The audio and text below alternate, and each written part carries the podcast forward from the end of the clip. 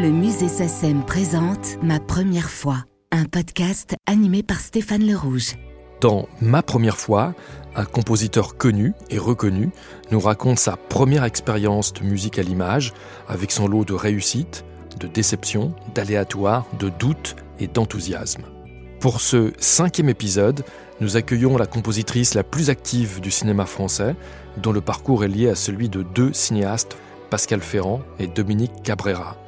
Pascal Ferrand est d'ailleurs à la fois sa sœur et mère de cinéma, puisqu'elle lui a offert son baptême de long métrage avec petits arrangements avec les morts en 1994.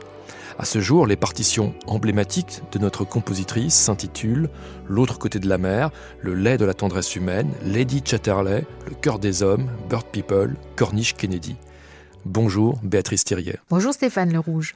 Alors cette première fois, elle est assez étonnante parce que c'est un mélange de, beaucoup de contraires, parce que c'est un roman de Georges Simenon, un des plus grands écrivains belges, mais adapté par un cinéaste espagnol, Jesus Garay, et avec à l'écran une grande figure du cinéma de, Casavets, Ben Gazzara. C'est une espèce de, de melting pot, et ça s'appelle Les gens d'en face. Qu'a été pour vous cette expérience, et comment est-ce que vous avez euh, réussi à résoudre ce côté comme ça pluriculturel? Et ça se passe à Batoum. C'est la première fois que je travaille sur une production euh, Arte, Arte euh, Télévision. Euh, unité de programme de, Pierre Chevalier, qui était quelqu'un qui voulait absolument, qui soignait euh, beaucoup euh, les films que la chaîne produisait, pour, que la chaîne de télévision produisait. Et donc c'est une coproduction franco-catalane. J'arrive à persuader euh, la chaîne et les producteurs qu'il faut un orchestre symphonique et j'écris une partition symphonique euh, pour 45 euh, musiciens qui va être juste enregistrée à Sofia. et en allant à Sofia, on me montre un monsieur de dos qui enregistre des cordes séparées et c'est juste le maestro Ennio Morricone. Donc je tremble et je me dis que voilà que je suis ça y est, je suis dans je suis une compositrice de musique de film et que, euh, et que je trouve les bonnes idées parce que Sophia, c'est une idée que j'ai eue avec un copain violoncelliste euh, bulgare qui vit à Paris, qui m'a recommandé. À l'époque, il y a très très peu de gens qui vont, qui vont enregistrer à Sophia et on arrive toujours dans cette politique de, de, euh, coproduction à, à monter une séance d'enregistrement. Et là, je me rends compte que j'ai raison puisque le plus grand maestro peut-être est là et que c'est finalement une vie qui existe, hein. d'aller chercher les musiciens là où ils sont. Parce que c'est pas seulement une histoire d'économie, et je trouve qu'il faut arrêter de dire ça, mais il se trouve que dans les pays, dans les pays de l'Est, il y a des grands orchestres constitués qui sont tout à fait prêts à jouer la musique de film.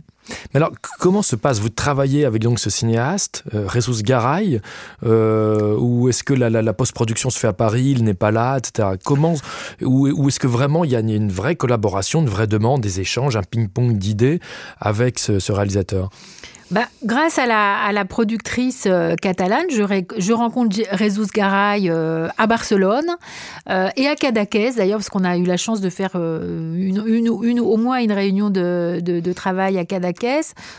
et on parle, il parle français d'ailleurs, et j'ai vu ses autres films, et je lui raconte ce que je vais faire. Je fais des maquettes, évidemment, parce qu'en plus, l'idée, puisque je savais que, que j'allais enregistrer à Sofia, c'était d'utiliser des chœurs bulgares pour certaines matières qui représentent plutôt l'angoisse, puisque cette histoire, c'est l'histoire d'un ambassadeur qui va être euh, empoisonné par une de ses assistantes. Voilà, il y a une histoire d'espionnage et il va être empoisonné. Et pour montrer un peu le système, euh, politique euh, obscure de Batum euh, dans ces années-là, j'ai décidé d'utiliser une matière contemporaine, de mélanger au timbre de l'orchestre les voix bulgares. Et aussi une chanteuse turque qui fait des borborimes, etc. Pour organiser une musique beaucoup plus contemporaine, beaucoup moins précise et beaucoup plus dramatique.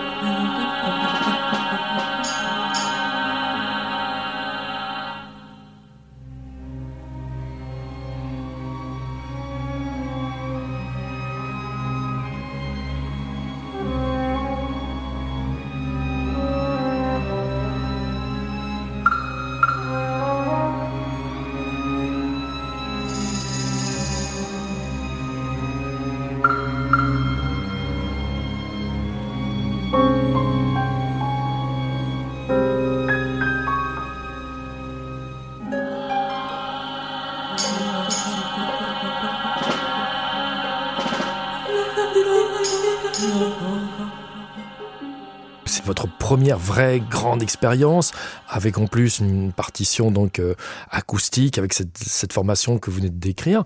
Comment est-ce que vous arrivez à faire admettre ou comprendre vos, idées au cinéaste? Parce que vous découvrez aussi le dialogue, arriver à s'exprimer à travers l'univers d'un autre créateur qui est le metteur en scène et qui, comme, qui est le patron, qui doit finalement, qui est le maître à bord, qui va finalement, qui a le final cut quand même sur, la, sur, le, sur, le projet, notamment au moment du mixage. Comment est-ce qu'on apprend à, accoucher euh, un cinéaste j'ai de la chance parce que c'est un, c'est un homme qui est cultivé et qui aime l'orchestre. Donc je lui parle de ça. Et puis c'est quelqu'un qui n'a pas eu peur euh, quand je lui ai parlé aussi des chœurs, euh, des chœurs bulgares parce que. Parce que je lui fais écouter des choses. je me souviens même que j'ai samplé, mais aussi des chœurs georgiens pour lui montrer l'importance. J'ai de l'ambition, voilà. Je lis ce scénario. moi, j'ai toujours bien aimé Simon. Euh, je lis le scénario, je le trouve très ambitieux. Je rencontre le cinéaste, euh, on a un échange. Euh, je vois que c'est un, c'est un esthète, c'est un, c'est un, et j'arrive à les persuader, à persuader tout le monde. Et je trouve cette idée nouvelle, puisqu'à l'époque vraiment très peu de gens y vont, d'aller à Sofia. Et comme le tournage est à Sofia, ça tombe bien. Et j'arrive à à, trouver euh, une connexion. Vous savez, ce qui est intéressant quand on est compositeur de musique de film, c'est que quelque part, on est le producteur exécutif de la musique, même si aujourd'hui, il y a des music producers, etc. Et que donc, on arrive à influer sur l'organisation de la séance. Quel orchestre commander, où aller, etc. etc. Euh, donc là, c'est cette idée, et cette idée fait son chemin. Euh, en plus, la mer Noire, Batoum, euh, tout, ça, ça, tout ça, ça marche. Et quelles erreurs vous pensez qu'on a tendance à commettre quand on est un jeune compositeur ou une jeune compositrice de, musique pour l'image lors de sa première expérience? L'erreur, ça serait de se désolidariser de l'équipe du film, de la volonté du film, de l'essence de même du film. Il faut quand on se projette avec le film, c'est bon. L'erreur, ça serait de dire je vais écrire une fugue parce que j'ai envie d'écrire une fugue. Voilà, si on a envie d'écrire une fugue, faut l'écrire. Euh, et hum, donc la bonne idée, c'est de rester dans le mood. Moi, j'appelle mood l'équipe. Ce qui, est, ce qui est intéressant, ce qui est chouette, je vais vous dire avec un langage un peu d'ado euh, dans la musique de film, c'est que justement on travaille en équipe. Alors faut être là-dedans, faut faut respecter ça. Et là, on trouve. Euh, on va on va aussi vous parler d'économie, on va vous parler de tas de choses qui qui sont pas euh, de mise, euh, voilà, dont on vous a pas parlé avant. On va savoir qu'on a un budget, qu'on a temps pour faire la musique. Il faut commencer à réfléchir et il faut être ambitieux ou ambitieuse. Est-ce qu'avec le recul du temps, vous avez tiré une expérience de ce film fondateur Est-ce qu'il y a des erreurs qu'aujourd'hui vous parviendrez à ne plus recommettre? L'erreur euh, que je recommettrai pas aujourd'hui, c'est de pas oser. C'est de ne pas, euh, c'est quelque part d'être, euh, voilà, de de, de, retenir un peu des choses. En fait, faut pas, faut dire, voilà, quand on a besoin de quelque chose. et avec le temps, j'ai appris à dire, mais il faut ça, il faut faire ça, il faut aller dans cette direction-là, et et de d'essayer de convaincre quand on voit, euh, quand il y a un problème, par exemple, et eh ben d'essayer de, d'argumenter, euh, de, euh, et puis de rester bien sur le sujet du film et de la musique, de pas aller ailleurs. Ah.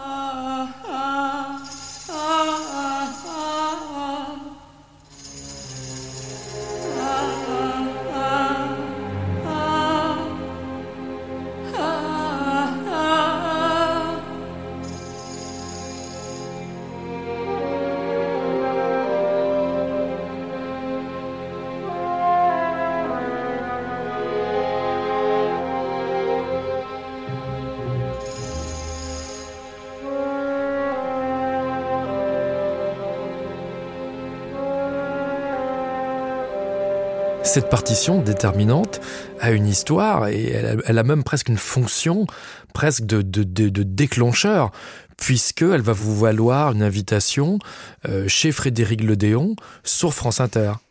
Oui, alors là, c'est vraiment, quand, quand on parle d'ambition et de culot, c'est que euh, j'étais fière de cette partition, parce que c'était une partition complète, originale, avec, euh, avec un grand orchestre. J'avais, j'avais vraiment euh, l'impression d'avoir bien fait ce qu'il fallait faire. Et donc là, je découvre qu'on ne parle jamais des compositeurs de musique de film quand le film sort. Voilà. Que Motus et Bouscousu... A, a fortiori pour un téléfilm. Voilà, c'est que ça n'intéresse personne de parler de la musique. Et là, je me souviens très bien d'une projection chez Arte où j'ai vraiment le culot des culots. Je vais voir l'attaché de presse euh, d'Arte, du film, qui était là, qu'on me présente. Et je dis, mais c'est vraiment invraisemblable, on parle jamais de la musique des films. Et tac, elle me trouve trois rendez-vous. Et parallèlement à ça, j'ai une amie qui connaît bien Frédéric Lodéon et qui me le présente. Et Frédéric Lodéon écoute la musique il dit juste schön et il m'invite au dernier moment sur France Inter. C'est-à-dire que je suis là, dans, dans, dans, le studio de France Inter, euh, du côté des bobines, et il me dit, ben, venez. Et on fait toute l'émission ensemble, et il présente le film, et il présente ma musique. Parce qu'il a trouvé ça schön. Mmh. Et de l'autre côté du poste de radio, Pierre Trévidic est en train de parachever Le, le scénario de Petits arrangements avec les morts, puisqu'il travaille sur le scénario avec Pascal Ferrand. Et ils sont en train de. de, non, ils sont déjà après le scénario, ils sont plutôt euh, dans, les, dans le tournage et dans la préparation du film. Et il appelle Pascal et il lui dit Écoute, moi j'ai entendu euh, cette jeune femme là à, France Inter, la musique est vachement bien, tu devrais écouter la musique et essayons de la rencontrer. Donc, ça, ça a été l'effet les gens d'en face. Oui. Une conséquence comme ça inattendue qui était en fait la rencontre de votre vie. Voilà professionnel. Exactement. Et j'ai un papier dans Le Monde, un papier dans Libération et dans Le Figaro. Il faut quand même savoir. Donc c'est-à-dire qu'en voulant euh, parler, bah, je parle. Mm. Et j'ai peut-être jamais eu autant de, de, presse sur, un, sur, un, euh, sur un film que sur les gens d'en face. Et, et, voilà. Et je suis arrivée euh, et c'est le cinéma qui commence. Béatrice, est-ce que vous pourriez nous jouer les premières mesures du, du thème des, des gens d'en face? Euh, oui, du thème de, la vase. Ouais, c'est. Euh,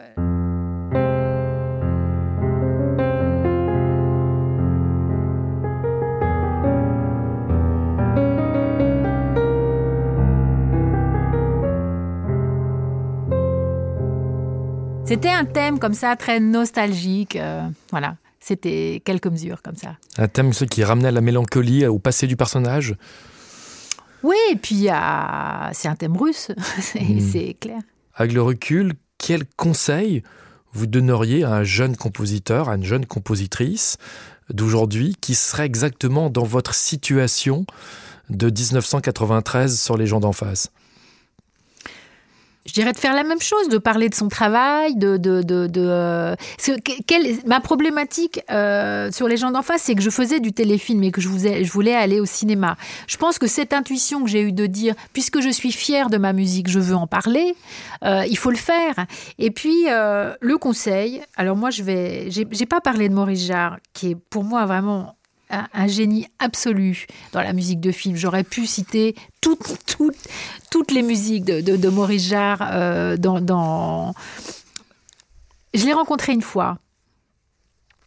Et il m'a dit juste cette chose, et je le dis maintenant à mes élèves, puisque je suis professeur euh, à l'école normale de musique de Paris, à l'école Alfred Cortot, et j'ai repris la classe qu'a dirigée euh, Antoine Duhamel, par exemple, la classe de musique de film.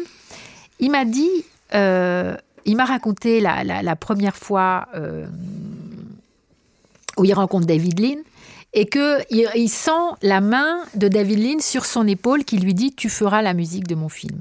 Le film s'appelait Laurence d'Arabie. Un petit film. Et